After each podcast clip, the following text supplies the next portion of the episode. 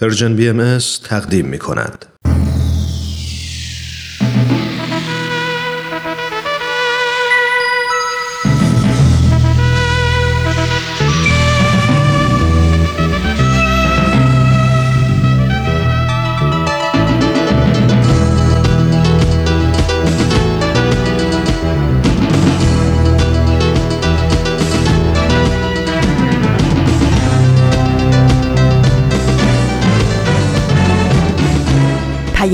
دوست.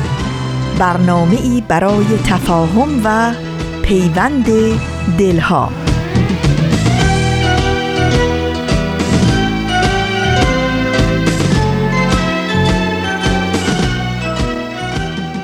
دوستان خوبم عزیزان شنونده روز و شبتون بخیر. هر جای این کره زمین پهناور که هستید. امیدوارم خوب و خوش باشید. روزها و ایام خوبی رو گذرونده باشید و ساعت بسیار خوبی رو در پیش رو داشته باشید. از اینکه این هفته هم همراه برنامه خودتون سهشنبه های نقره ای و بند هومن عبدی هستید صمیمانه ازتون تشکر می‌کنم و امیدوارم که این هفته هم از برنامه ما لذت ببرید. ممنون که با ما همراهید.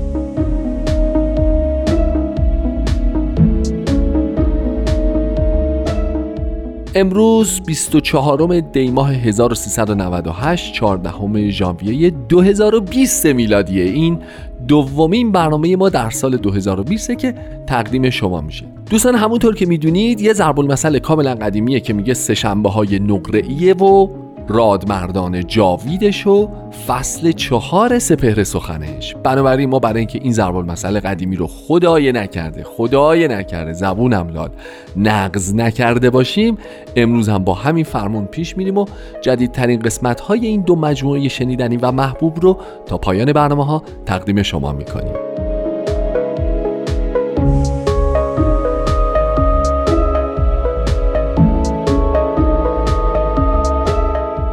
سوال مهم علمی فلسفی فرهنگی هنری اجتماعی سیاسی روانشناختی که ازتون دارم اینه که الان چی پوشیدین؟ اوه خدا مرگم بده قضیه داره جنایی میشه ولی به هر حال می‌خوام اینو بهتون بگم که اگر تو نیم کره شمالی دارید زندگی می‌کنید مینیموم اینه که احتمالا یه ژاکتی یه پیرن آسین بلند یه ذره کلفتی یه چیز پشمی مثلا باید قاعدتا دیگه تنتون باشه. اگه تو این کره جنوبی دارید زندگی می‌کنید که دیگه الان تابستونه و یکی یه تیشرت و دنیا گلستانه.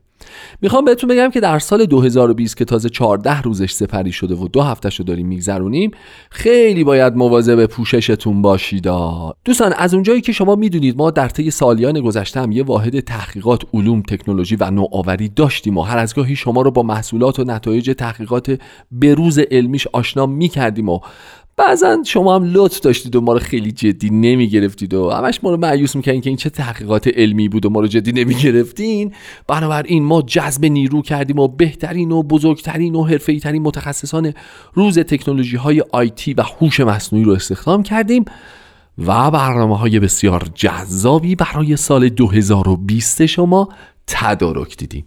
اولیش اینه که یه چیزی شبیه به ژاکت تعبیه و طراحی که البته تو دنیا متاسفانه بقیه هم این کارو کردن ولی خب ما تو سه شنبه های نقره ای هم به این تکنولوژی دست پیدا کردیم که شما یه چیزی میپوشید شبیه به ژاکت خیلی light خیلی معمولی خیلی cool خیلی خوش تیپ مآبانه. زندگی روزانهتون انجام می‌دید بهتون میگه که فشار خونتون وضعیتش چجوره درجه حرارت بدنتون رو اندازه می‌گیره. خدایی نکرده گاهی ممکنه آلارم بده و احساس بکنه که دارین سرماخوردگی رو دچار میشید دارید سرما می‌خورید. همونجا با یک داروخانه آنلاین connect میشه وصل میشه داروهای مورد نیاز شما رو تجویز می‌کنه. شما همینطوری که دارین خیلی light و خیلی شیک قدم می‌زنید و به سمت منزل مسکونیتون حرکت می‌کنید دم در منزل که می‌رسید می‌بینید یا آقای دیگر شیکی دوباره منتظر شماست. سلام می‌کنید بعد اون سلام میده بعد میگید بابت چی شما اینجا ایستادین؟ میگه من از فلان داروخانه آنلاین اومدم. این هم داروهای پیشگیری از سرماخوردگی شماست. و اونجاست که می‌فهمید اینجور برنامه رادیویی این سه شنبه های نقره ای که شما دست کمش گرفته بودید. خدای بزرگ. ولی جدی گذشته از شوخی می‌خوام بهتون بگم که سال 2020 سال شکوفایی بی حد و حصر هوش مصنوعی در حوزه بایوتکنولوژی در حوزه علوم زیست محیطی و بهداشت و سلامت. یعنی اصلا تو دو حوزه دیگه شاید به اختصار اشاره بکنیم بهش در حوزه سیاست و در حوزه مالی هم اتفاقات بزرگی در انتظار ماست در سال 2020 ولی واقعا در حوزه سلامت به نظر می‌رسه که امسال سالیه که دنیا زیر و زبر خواهد شد. این فعلا اولین چشمش بود که بهتون بگم که ببینید تکنولوژی به کجا داره میره. یا مثلا فرض بفرمایید این تکنولوژی شناسایی چهره انقدر داره گسترده میشه که برای ایمنی خونه ها داره نصب میشه. یعنی شما به زودی به جز خودتون هیچ خانم یا آقای غیر محترم دزدی دیگه نمی‌تونه وارد خونتون بشه. چرا؟ برای اینکه باید چهره نگاری بشه و اگه چهره نگاری نشه هر جورم که حساب بکنی اجازه ورود نمیده. حالا بیا و به اون هوش مصنوعی خونه توضیح بده که این بابا بزرگ بچه از امروز من گرفتار بودم رفته مدرسه بچه رو اوورده. بذار جون مادرت بذار اینا برن تو خونه ما. مگه می‌ذاره؟ اصلا راه نداره. شوخیش هم نکنید حتی. ولی ببینید ایمنی رو حتی این هوش مصنوعی تا کجا می‌تونه جلو ببره که چهره نگاری شما ممکنه ایمنی خونتون رو بالا ببره. بریم یک برنامه زیبا تحت عنوان رادمردان جاوید که شما بهتر از من باهاش آشنا هستید رو بشنویم. برمیگردیم راجع به تکنولوژی و بهداشت و سلامت و هزار چیز دیگه باز با هم صحبت می‌کنیم.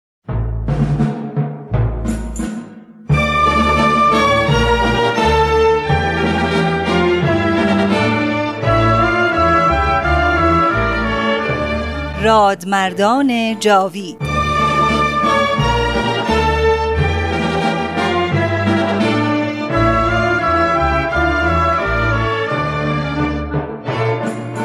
و اما در این ظهور ازهر و سلطنت عزما جمعی از علمای راشدین و فضلای کاملین و فقهای بالغین از کأس قرب و وسال مرزوق شدند. و به عنایت عزما فائز گشتند و از کون و امکان در سبیل جانان گذشتند. همه اینها محتدی و مقر و مزعن گشتند برای آن شمس ظهور به قسمی که اکثری از مال و ایال گذشتند.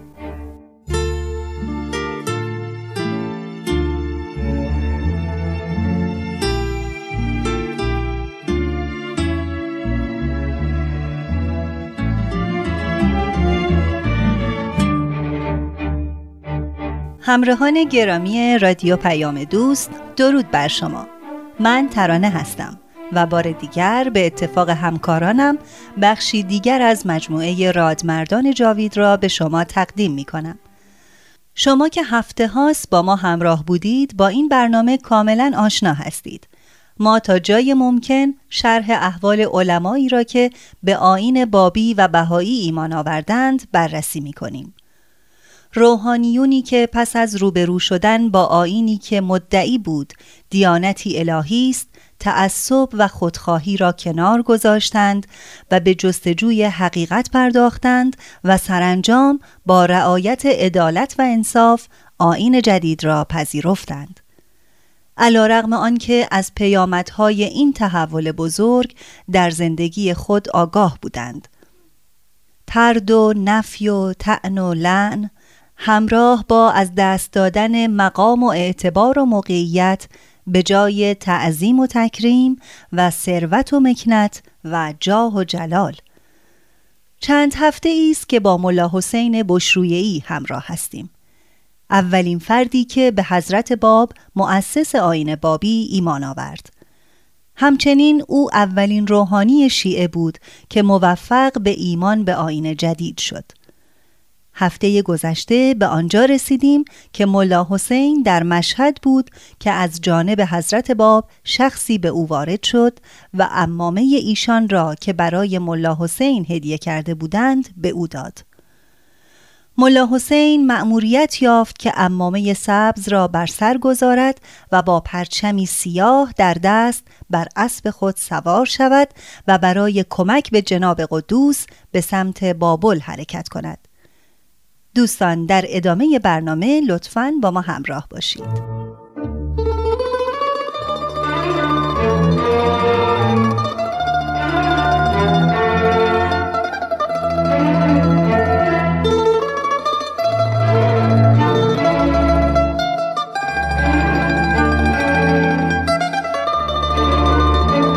قبل از حرکت شاهزاده حمزه میرزا که نسبت به من محبتی داشت مبلغی برای مخارج سفر پرداخت کرد اما من آن را قبول نکردم و از شاهزاده درخواست کردم آن مبلغ را صرف فقرا و مستمندان کند عبدالعلی خان هم همه وسایل و احتیاجات سفر را مهیا کرد و اجازه خواست تا مخارج و مصارف سفر من و همراهانم را هم بپردازد.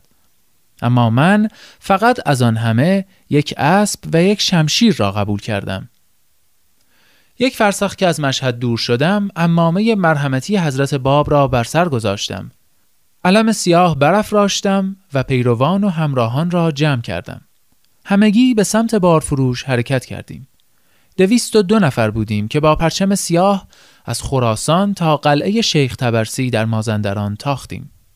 در بین راه به یارانم گفتم این راهی است که ما را به کربلای خود میرساند. ما امتحانات شدیدی در پیش داریم. از شما می‌خواهم اگر تاب بلایا و صدمات را ندارید از همین جا بازگردید. دوستان قبل از ادامه برنامه یادآوری می کنم که بارفروش نام پیشین بابل فعلی است.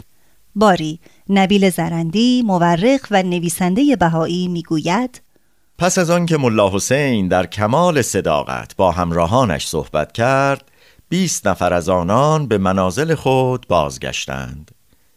سعید العلماء مجتهد بارفروش از حرکت ملا حسین و همراهانش به سمت بارفروش مطلع شد. غضبناک در شهر جارچی به راه انداخت و مردم را در مسجد جمع کرد و خود بالای منبر رفت. امامه بر زمین کوبید و مردم را تحریک نمود. ایها الناس بیدار شوید هوشیار باشید. دشمنان ما در کمینند. می‌خواهند اسلام را از بین ببرند. مقدسات اسلامی را محو کنند. اگر امروز جلوی آنها را نگیرید به شهر وارد می شوند و بدانید حتی یک نفر از شما از چنگال آنها جان سالم به در نمی برد آنها می‌خواهند همه شما را نابود کنند. رئیس آنها که الان به سمت بارفروش می آید چندی پیش یک روز به مجلس درس من آمد. در حضور شاگردانم مرا تحقیر کرد زیرا دید که مطابق میلش رفتار نکردم. او عصبانی شد و از مجلس درس بیرون رفت و عزم خود را جزم کرد که علیه من قیام کند. آن زمان که محمد شاه زنده بود و قوت و قدرت داشت او نترسید و بیباکانه رفتار کرد. حالا که شاه قبلی وفات کرده و کارها در هم و پریشان است ببینید چه ها خواهد کرد. امروز بر همه مردم بارفروش از زن و مرد و پیر و جوان لازم و واجب است که شمشیر به دست بگیرد و این مخربین اسلام را جلوگیری کند و در مقابل حمله آنها پایداری نماید. همه شما فردا صبح حاضر باشید تا جلو این گروه بیباک را بگیرید و آنها را محو و نابود کنید. مردم از این سخنان به هیجان آمدند.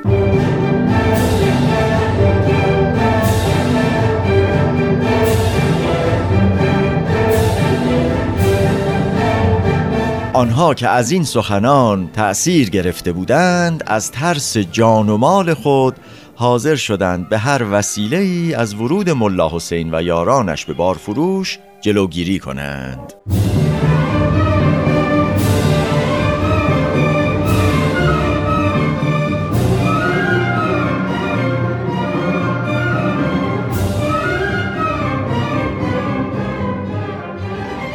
ملا حسین در مسیر خود در راه مازندران روزی بعد از نماز صبح یارانش را جمع کرد و به آنان گفت هرچه از مال دنیا با خود دارید در بیابان بیاندازید فقط اسب و شمشیر خود را نگه دارید.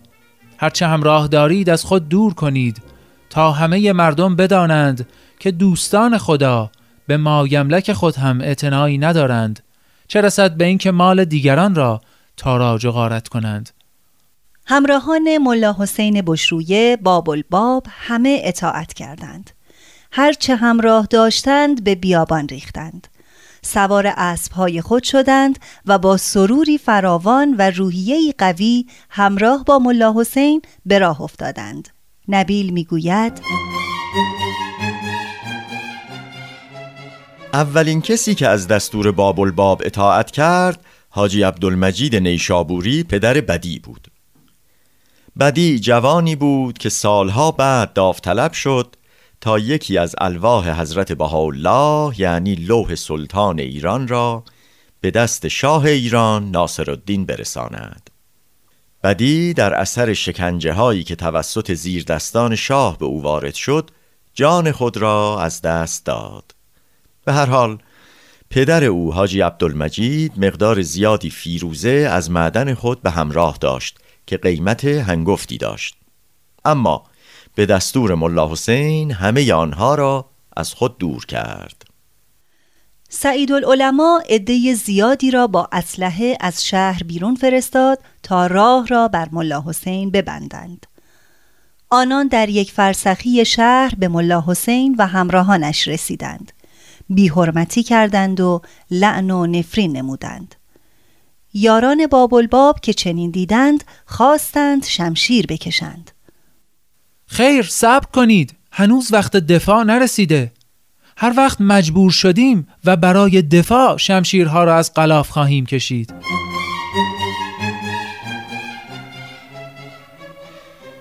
در این هنگام از طرف متعصبین و مردم عصبانی به سمت آنان شلیک شد و شش نفر به شهادت رسیدند. یاران ملا حسین از او اجازه خواستند تا دفاع کنند.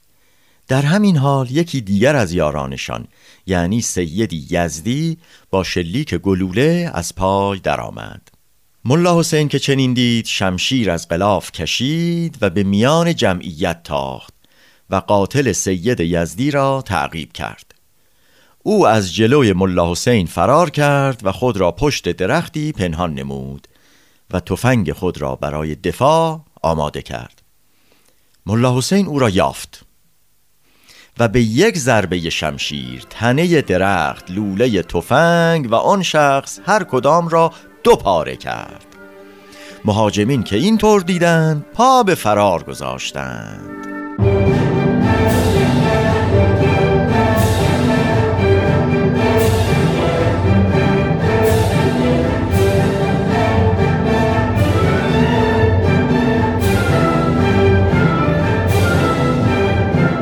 در حالی بود که ملا حسین بنا به تایید شوقی ربانی ولی امر دیانت بهایی اندامی نحیف و دستی لرزان داشت اما آنچه سبب شد تا این واقعه تاریخی رخ دهد قوت ایمان و قدرت اراده و ایقان او بود بیشتر کسانی که شجاعت ملا حسین را دیده بودند همه جا از این واقعه یاد می کردند.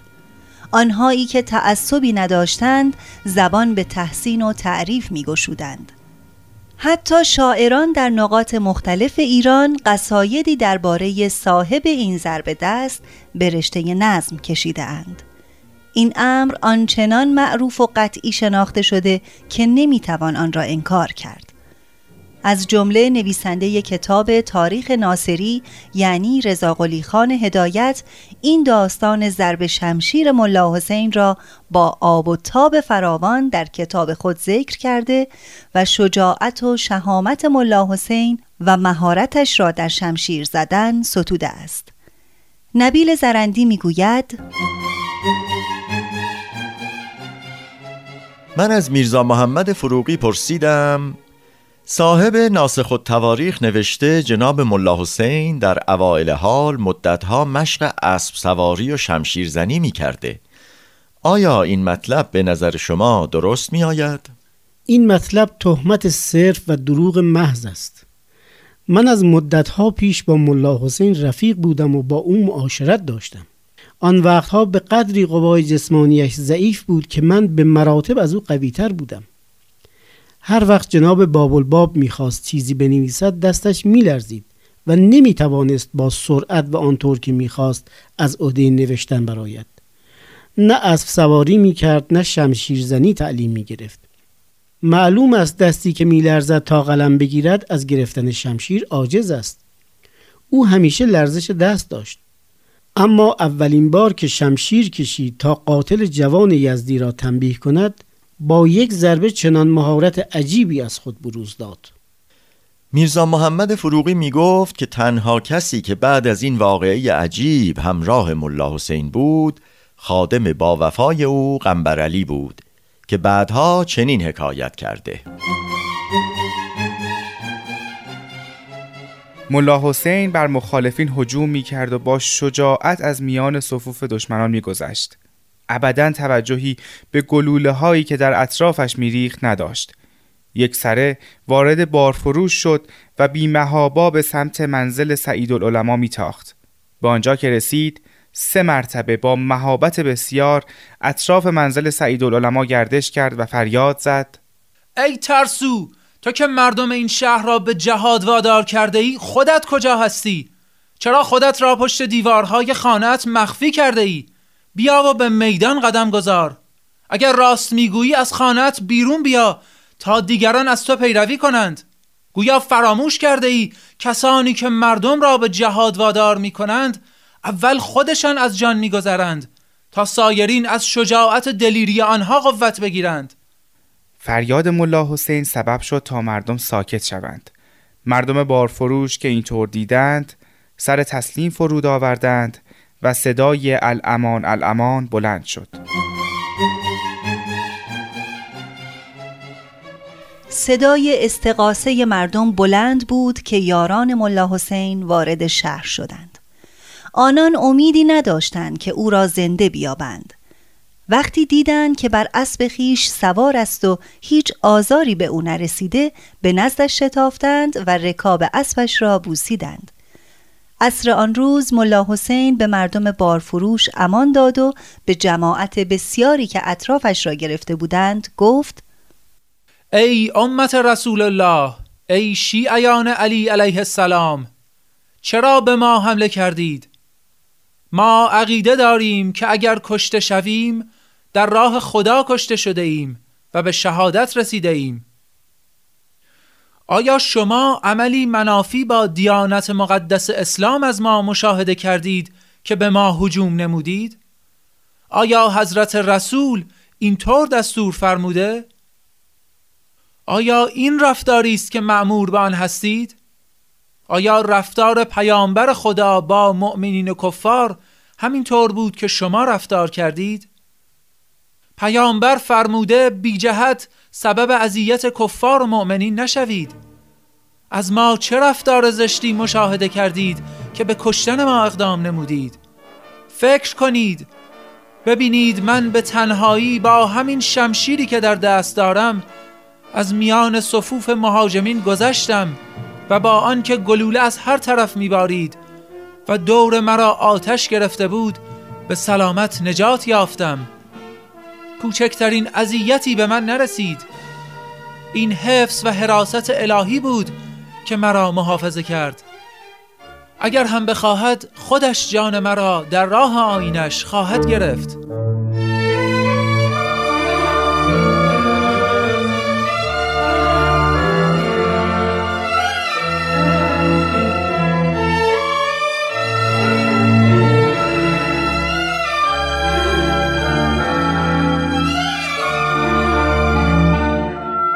نبیل می‌گوید پس از این سخنان جناب باب الباب وارد کاروانسرای سبز میدان شد. وقتی همه یارانش به او رسیدند فرستاد تا از بازار آب و نانی فراهم کنند. معمورین برگشتند و گفتند نه نانوا به ما نان داد نه مردم گذاشتند آب بیاوریم. ملا حسین گفت تا در کاروانسرا را ببندند. وقت از آن مغرب به یارانش گفت آیا کسی از شما هست که دست از جان شسته باشد روی بام برود و از آن بگوید؟ جوانی در نهایت شجاعت حاضر شد بالای بام رفت و شروع به تلاوت از آن کرد اما با گلوله ای از پا درآمد. نفر دوم و سوم بالای بام رفتند اما به محض شروع از آن به شهادت رسیدند دستور دادم در کاروانسرا را باز کنند تا سزای مهاجمین را بدهیم ملا حسین از کاروانسرا خارج شد و با شمشیرش به بسیاری از مردم شهر که در میدان جمع شده بودند حمله کرد. مردم چون شمشیر برهنه بابلباب را دیدند با ترس و وحشت فرار کردند. ادعی به خاک و خون افتادند. دیگران امان طلبیدند و تقاضای بخشش کردند. اما ادعی از اعیان شهر نزد من آمدند و شفاعت کردند. آقا خدا شاهد است که ما هیچ مقصودی نداریم. فقط آمده ایم از شما امان بطلبیم. تقاضا داریم از اسب پیاده نشوید تا مقصود خود را به شما عرض کنیم. دیدم در گفتار خود صادقند. از اسب پیاده شدم و آنها را به داخل کاروانسرا دعوت کردم.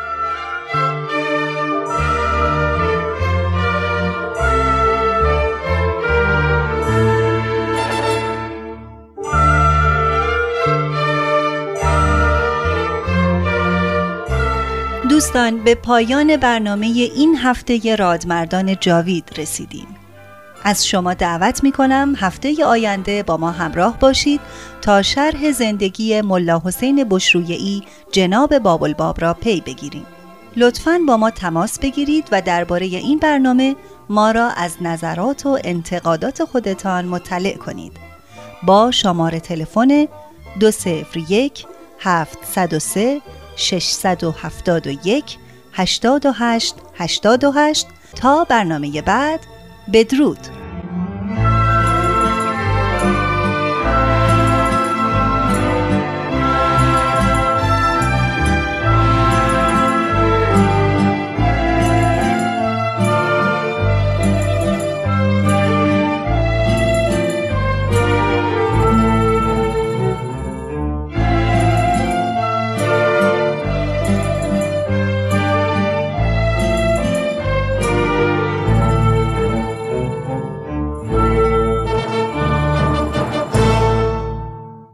اگه موافق باشین یه قطع موسیقی با هم بشنویم برمیگردیم و بحث رو ادامه میدیم.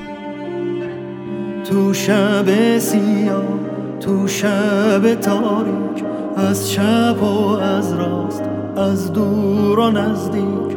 یه نفر داره جار می‌زنه جار آهای غمی که مثل یه بختک رو سینه من.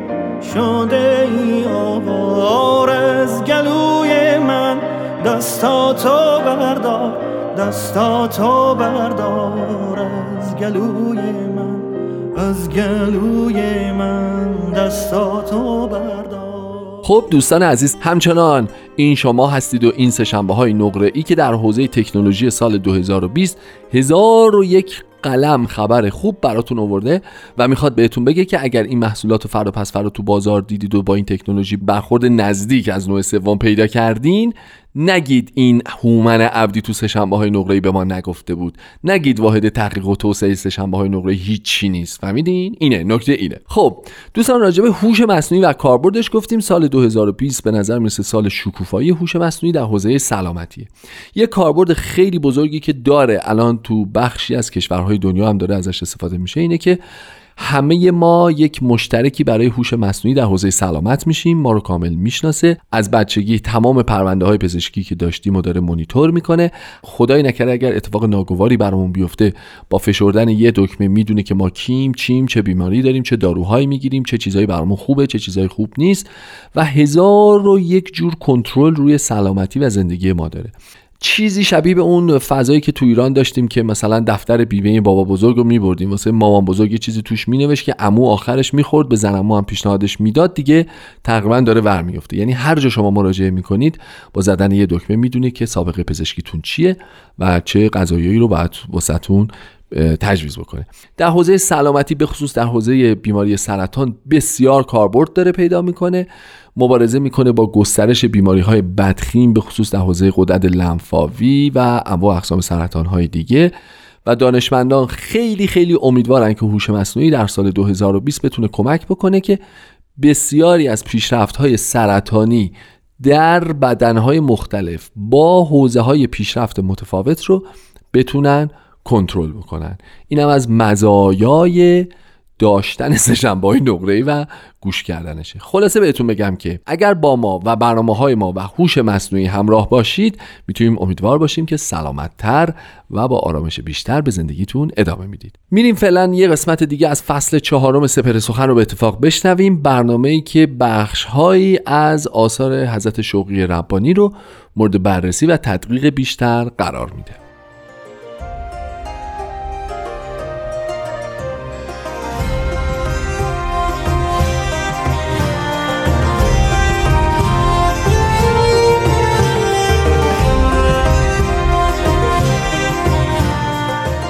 سپهر سخن فصل چهارم.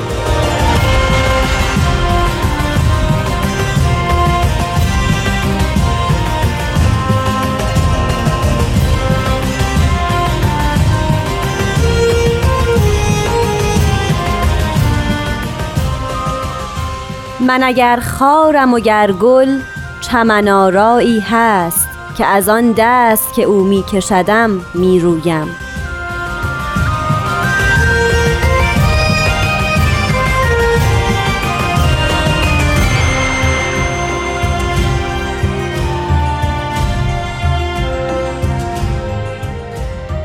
دوستان عزیز سلام به همه شمایی که تو این لحظه دارین ما رو میشنوین. این سپهر سخنه و من نیوشا رادم و مطابق معمول تمام قسمت های پیشین به اتفاق جناب بهرام فرید با شما همراه میشیم.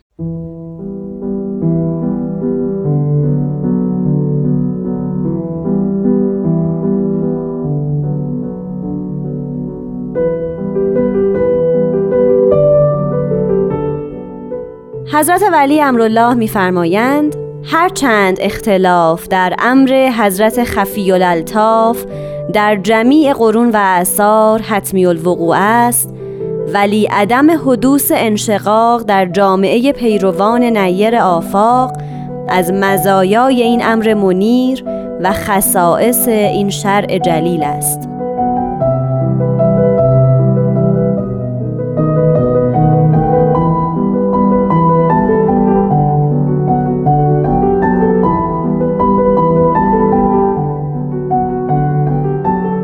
شنوندگان عزیز دوستان فرهیخته و فرزانه بیانی از حضرت ولی امرالله رو شنیدیم. حضرت ولی امرالله در این بیان به دو نکته اساسی اشاره میفرمایند قبل از هر چیزی ایشون تاکید دارند که در کلیه ادوار جامعه باهایی از همون ابتدا تا انتهاش یعنی ظهور پیامبر جدید مسئله ظهور کلی جدید اختلاف و تشتت آرا و افکار حتمی الوقوعه نه تنها باید اتفاق بیفته از لوازم یک جامعه پویا و متحرک و زنده چنین برمیاد که آرا و عقاید گوناگون در زمینه های مختلف باید وجود داشته باشه. همونطور که می‌دانیم این بیان حضرت ولی امرالله ناظر به کل آثار حضرت بهاءالله و حضرت عبدالبها هست. شاید اون جمله بسیار کلیدی حضرت عبدالبها که حقیقت شعاع ساته از تصادم افکار است مدل بر همین قضیه باشه. اشعار داره بر همین نکته. جهان در اقلانیت به سر می‌بره و زندگی اجتماعی اونها در گروه اقلانیت این اقلانیت متکی به اختلاف عقاید و افکاره. یعنی آراء گوناگون عقاید متعدد از یک امر از یک حقیقت باید وجود داشته باشه در تعارض با هم تا در تباین با هم در تضاد با هم موجب عقاید جدید بشه. بی آنکه قصد باشه در این که ما اندیشه های هگل رو در این ماجرا وارد کنیم. اما بهترین مستمسک ما می‌تواند همون سگانه معروفی باشه که فیخته فیلسوف آلمانی گفته بود و بعدها هگل اون رو بنمایه تفکرات خیش کرده بود. هر حقیقتی در گروه تز آنتی تز و در تباین و تضاد با هم به وجود آمدن سنتزه. یعنی ابتدا حقیقتی هست. در برابر اون تضادی مخالفتی باید باشه به وجود میاد. در ترکیب این دو در تصادف این دو در تصادم این دو سنتزی به وجود میاد که نه اون اول است و نه مقابل با او حقیقت جدیدی است. این سنتز خودش تزی میشه برای آنتیتزی که در برابرش وجود داره و به همین نه زندگی دائما در هیئت اجتماعی خودش پویا خواهد موند و رو به جلو خواهد رفت. کل تاریخ از نظر هگل همین معناست. بیان که مقایسه کنیم بین آنچه که هگل گفته بود و بیان حضرت ولی امرالله اما این مقدمه می‌تونه منظور حضرت ولی امرالله رو در این خصوص مشخص کنه. اختلاف آرا و عقاید باید باشه. هست. حتمی الوقوعه به تعبیر حضرت ولی امرالله. نمی شود جلوی او رو گرفت. نمی توانیم جلوی اون رو بگیریم. در هر اندیشه یا هر امر حقی که وجود داشته باشه برداشت های گوناگون و تفسیرهای متعدد و حتی تعویل های مختلف با هم باید باشه و نمی تواند باشد. چرا؟ برای اینکه یک امر ماورایی است. امری است در هیئت اجتماعی ما شاید نشه محملی براش پیدا کرد. وقتی با به اون کریمه عدیده متعدد در عرفان اسلامی می‌رسیم که طرق الله به عدد انفاس الخلائق که راه های به سوی خدا به تعداد نفس های حقه یا نفس های مردمه یا نفوس مردمه به تعابیر مختلف. پس نمی شود جلوی برداشت ها و دریافت های گوناگون مردم را از یک حقیقت گرفت. لازمه که مردم برداشت های گوناگون خودشون را از حقیقت از یک بیان الهی از یک جمله خدا از یک آیه کتاب الهی داشته باشند حق اونهاست و خداوند هم خواسته که چنین حقی بر اونها فرض و واجب باشه. این برداشت های گوناگون هم باید بیان بشه. یه نفر نه تنها باید به فکر ما در بیاد بلکه باید آزادانه به عبارت دیگه در نهایت آزادی بیان هم بشه. پس آزادی بیان آزادی اندیشه است و آزادی اندیشه جز در قمیس آزادی بیان حاصل نخواهد شد. این یکی از اصول اصلی و مستحکم جامعه بهایی است.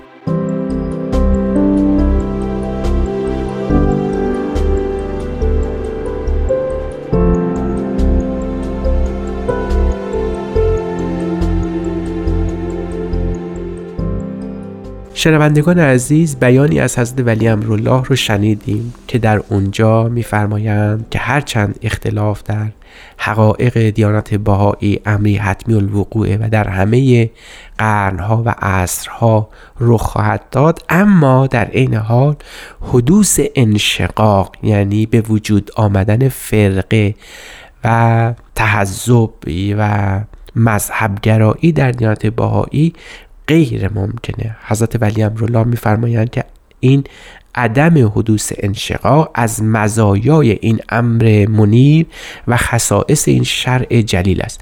یعنی آراء گوناگون هرگز به این سمت نخواهد رفت که فرقه های مذهبی ایجاد بشه. به این سمت نخواهد رفت که مذهب های گوناگون به وجود بیاد. دیانت باهایی به مشیت الهی هرگز دچار تفرقه و تحذب نخواهد شد. مذهب به وجود نخواهد آمد. یک دین است و یک مذهب. یک دین است و یک آرا. یک دین است و یک عقاید. عقاید در اصول اعتقادی خودش. ما در دیانت بهایی شاهد نوعی مذهبگرایی از جنس شیعه سنی تصوف جلالیه رفاعیه قادریه و شیخیه نخواهیم بود. ما در دیانت بهایی ابدا ناظر به فرقه های مثل کاتولیک پروتستان یا ارتودکس نخواهیم بود. در دیانت باهایی مذاهبی که بتواند شعائر مختلف با یکدیگر داشته باشه نخواهیم داشت. یک شریعت است یک حقیقت است و یک دین. از این روز که عهد و میثاق الهی در دیانت باهایی مطرح شده به این معنا که یک شجره بیشتر در دیانت باهایی وجود نداره. این یک بخشش به الهیات باهایی میگرده. اونجایی که حضرت باحالا فرموده بودن این یگانگی خداوند در این جهان به صورت یک دین جدید یک دین واحد مطرح شده همه بار یک دارید و برگ یک شاخسار. تبین حضرت عبدالبها این بود که یک دار یعنی یک شجره یعنی یک حقیقت یک دین یک مذهب. تفرق و تحذب در دیانت باهایی راهی نخواهد داشت. اما گاهی اوقات شاهد این هستیم که برخی افراد به دیانت باهایی این ایراد رو می‌گیرن که در مراحل گوناگون در پس از سعود حضرت بهاءالله دیانت بهایی دچار فرقی شد به اسم ناقزین و اهل ثبوت یا ثابتین بر عهد و میثاق. از صد سال پیش به این طرف دیگه ناقضی بر امر حضرت عبدالبها وجود نداره. چون خدا اراده کرده بود که پرونده تفرق رو از میان ببند از میان برداره. بعد از حضرت ولی امرالله و سعود ایشون هم بر سر جانشینی ایشون گاهی اوقات معاندین ایراد می‌گیرند که تفرقی ایجاد شده بود. اما اکثریت جامعه باهای اکثریت به اتفاق اونها همه متحدن متفقن بر آن باور بودند که بعد از حضرت ولی امرالله ولی امری نیست و بیت العدل اعظم وجود داره. یگانه هست و واحد. افرادی هم که بعدها معتقدند که ولی امر دیگری وجود داشته باشه نه فرقه ایجاد کردن و نه پیروانی داشتن. این یک امری است که به الهیات باهایی و اصول اعتقادات باهایی ختم شده و ریشه در اونجاست. لذا بعد از گذشت زمان هی دائما از تعداد این معرضین این معترضین دائما داره کم میشه و کمتر چون محو خواهد شد. پس در دیانت باهایی تحذبی در کار نخواهد بود.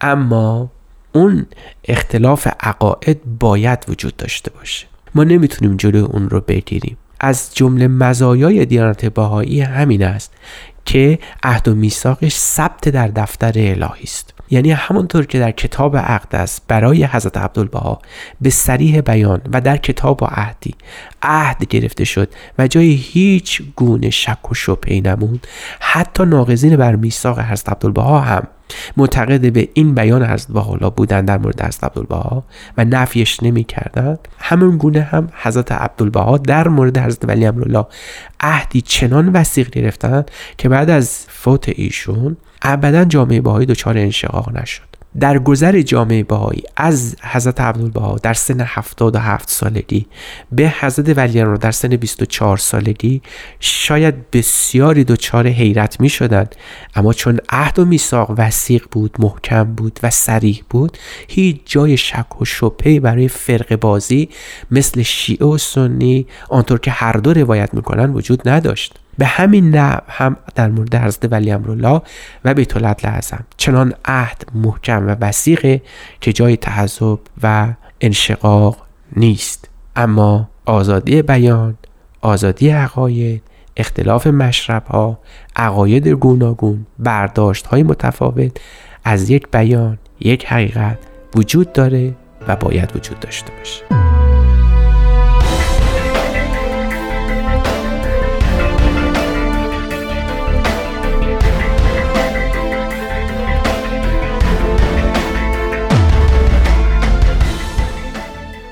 دوستان عزیز متشکریم از حمایت شما که ما رو میشنوین. من نیوشا راد به اتفاق پارسا فنایان تهیه کننده برنامه و البته استاد بهرام فرید شما رو به خدای بزرگ می سپارم شاد باشین و خدا نگهدار.